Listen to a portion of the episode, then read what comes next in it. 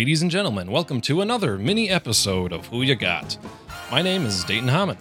Who You Got is a show about creating brackets for things that don't normally have brackets. Now, you may be asking, what is a bracket exactly? Well, a bracket or tournament bracket is a tree diagram representing a series of games played in a knockout tournament.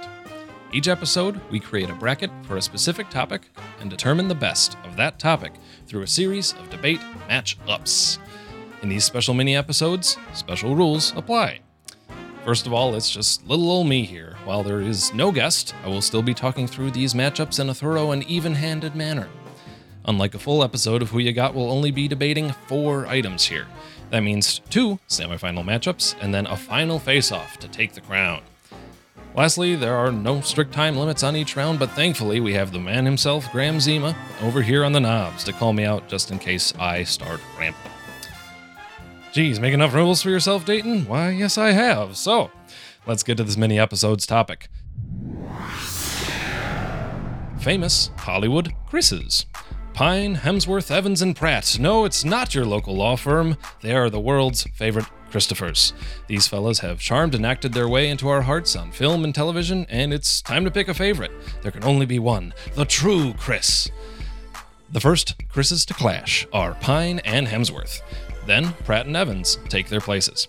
The winner of these two matchups will contend for the title of Chrismander in Chief. This is not simply an evaluation of their acting abilities. I'm not the Academy. I'm just going to pick my favorite Chris based on my general impressions. This can be colored by their contributions to pop culture, but that's not all I will be discussing here. As I said, there can only be one the true Chris. So let's get the celebrity showdown going then, shall we? This is who you got. First off, we have our coniferous Chris, Mr. Pine, and our quality stitching Chris, Mr. Hemsworth. Chris Pine is perhaps the most off the grid Chris on our bracket. Pine isn't the social media mogul that his contemporary Chris's are, and he has fewer fingers in fewer cinematic pies, or at least lesser known pies. He samples television roles more often than the other Chris's nowadays, recently leading and producing the show I Am the Night for TNT, a show about the secrets surrounding the Black Dahlia murder. Spooky and trendy murder is very in right now. And Mr. Pine kills it in most of his roles. I quite like him as Captain Kirk in the J.J. Abrams Star Trek films. He plays a strong, charming, bullheaded protagonist quite well. And he took up the mantle of this incredibly iconic and singular role with wonderful boldness, handling the attitude and action that's necessitated by Kirk excellently. Coincidentally, Mr. Hemsworth played the George Kirk to Mr. Pine's James T. Kirk and gave an equally compelling performance in a much shorter time. So, while Pine tackled Captain Kirk just fine, satisfying expectations, Hemsworth has an iconic character of his own that he can straight up say he defined, and for now and for presumably decades to come. And that's, of course, Thor. Who else could it be? Hemsworth brought such a unique sense of humanity and humor to this literal god character. I quote a certain line from him more than anything else from the Marvel Cinematic Universe. This drink, I like it. Another. For the love of my favorite bars and their dedicated staff, I don't smash the glass like he does. Thankfully, Hemsworth isn't a one trick pony. He gives a short but unforgettable performance in one of my favorite movies from the past decade Bad Times at the El Royale. It's a shame that this film flew under some folks' radar because he plays, spoilers, a charismatic and frightening Charles Manson equivalent. You can't look away, and you can't believe the golden haired good son Thor could pull off such a menacing, manipulative, magnificent performance and the Australian fella does a solid American accent. Not great, but solid. Unfortunately, I think my talk of Hemsworth kind of stops there. The rest of his filmography is fine, but uh, unimpressive. He's charming enough in interviews, but nothing has set him apart as a public persona. I called Hemsworth more than a one trick pony before, and that's true, but then that makes Pine a dozen trick pony.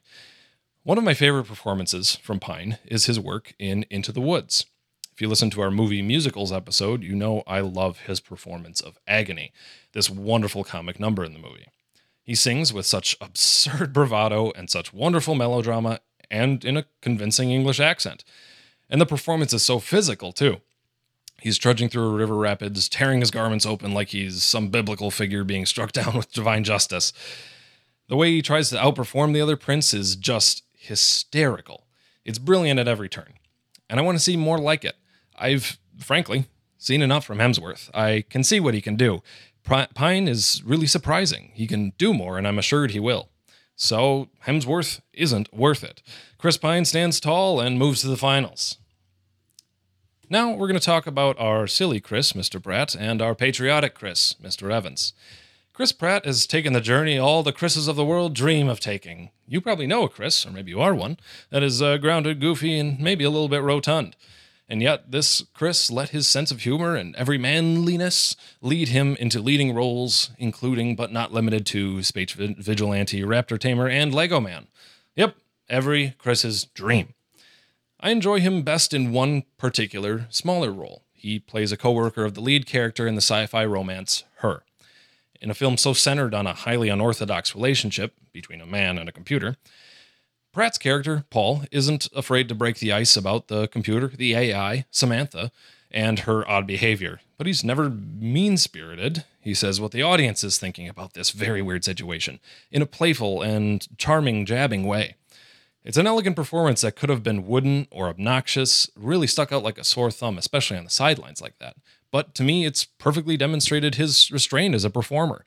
We saw him in slapstick, slapstick antics and jockey roles before, but this is really demonstrating much more. I'm not certain Chris Evans has given me that moment quite yet throughout his acting career.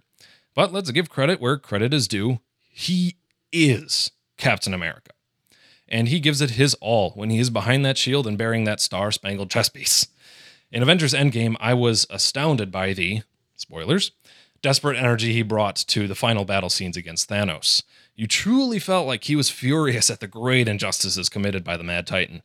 And there are few film moments so satisfying as him wielding Mjolnir, Thor's hammer, and leading the Avengers into one last epic battle using his classic line as the leader of the Avengers Avengers, assemble. It's so satisfying, and I can't imagine anyone else in the role, staying true even in the face of overwhelming anguish and hatred. Evans isn't too rugged or war torn. He's really the golden boy, the straight arrow, the boy scout, and a lot of what he's in, and that's usually for the better. So I like to see him deviate from it a bit. One of my favorite movies in the world is Scott Pilgrim vs. the World. Here he gets to play a goofy skater turned movie star, Lucas Lee, complete with a chin strap beard, high angle eyebrows, and a neck that apparently needs to be cracked to the rhythm of the Universal Studios theme. Watch it again, it's hilarious. And the performance is simply priceless with exorbitant bro energy and the ego of 1,000 Russell Crowes, Evan gets to show off something else that he normally doesn't in his typical roles, something more biting that's hiding under that good little soldier exterior. But Pratt shows that variation all the time. He's a little bit of everything. As uh, Emmet Brickowski in the Lego movies, he shows off that little bit of everything. He's sprightly and giddy, determined and heroic, and always, as always, uh, a little bit dim witted. It's a really stellar voice performance for a celebrity casting. It's performances like that, and more from Pratt, that have me leaning towards him. Evans is, if anything, consistent, but I see more interesting work hiding in Pratt. It's not always good, but it's interesting. And who doesn't want to see your hometown Chris like Pratt produce amazing, astounding art? I, will I'll prattle on no longer. This is was not quite an Evan match. Mr. Pratt moves on to the finals. So we have Pine versus Pratt for the title of Chris Mander in Chief. Who is Hollywood's top topher? It's time to decide. Okay, so there's a glaring omission in the discussion of Mr. Pratt's work so far. Andy Dwyer in Parks and Recreation. Unpopular opinion, I think Parks and Recreation is a stronger show than the other standard, standard mockumentary show, The Office. I'll uh, give you a moment to yell at your computer or phone. All right, are you good? Okay, so what I really like about Parks and Recreation over its contemporaries is its general good naturedness. Uh, many fans, including myself, sometimes forget that the first real disruption of that sweetness, though, was Pratt as Andy Dwyer. The guy's a real turd when he's first introduced. It's kind of hard to watch, like The Office. I'll give you another second.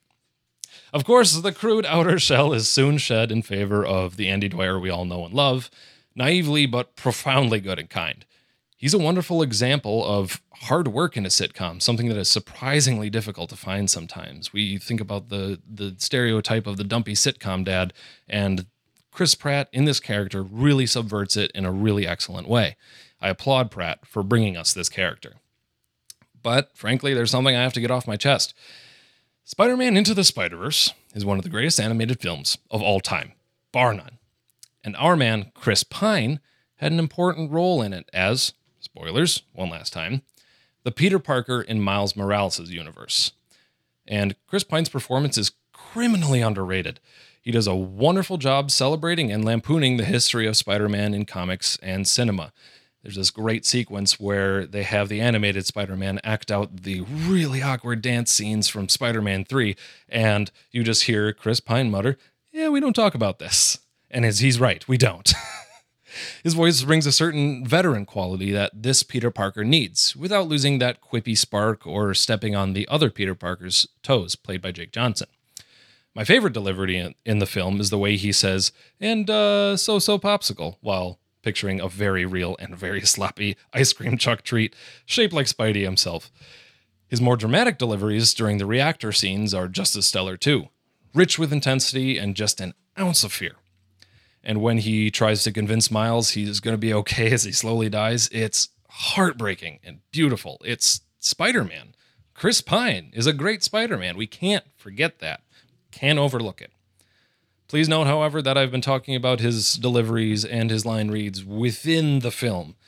Pine did something else that makes him a truly remarkable Chris. As part of his promotional work for Into the Spider Verse, he sang a Spider Man themed version of Jingle Bells, the Christmas Carol.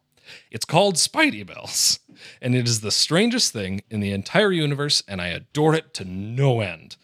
If Pine's performance of Agony was ridiculous, this is completely unhinged in the best way.